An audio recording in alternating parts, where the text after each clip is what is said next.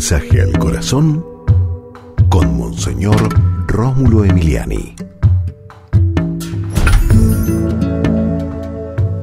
Sientes que no hay solución, calma, tranquilidad, que siempre hay una solución de parte del Señor. Confía en Él, en su providencia divina.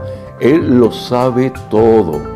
Tú reza, ora, mantente firme en tu fe. No te desesperes que para todo hay solución.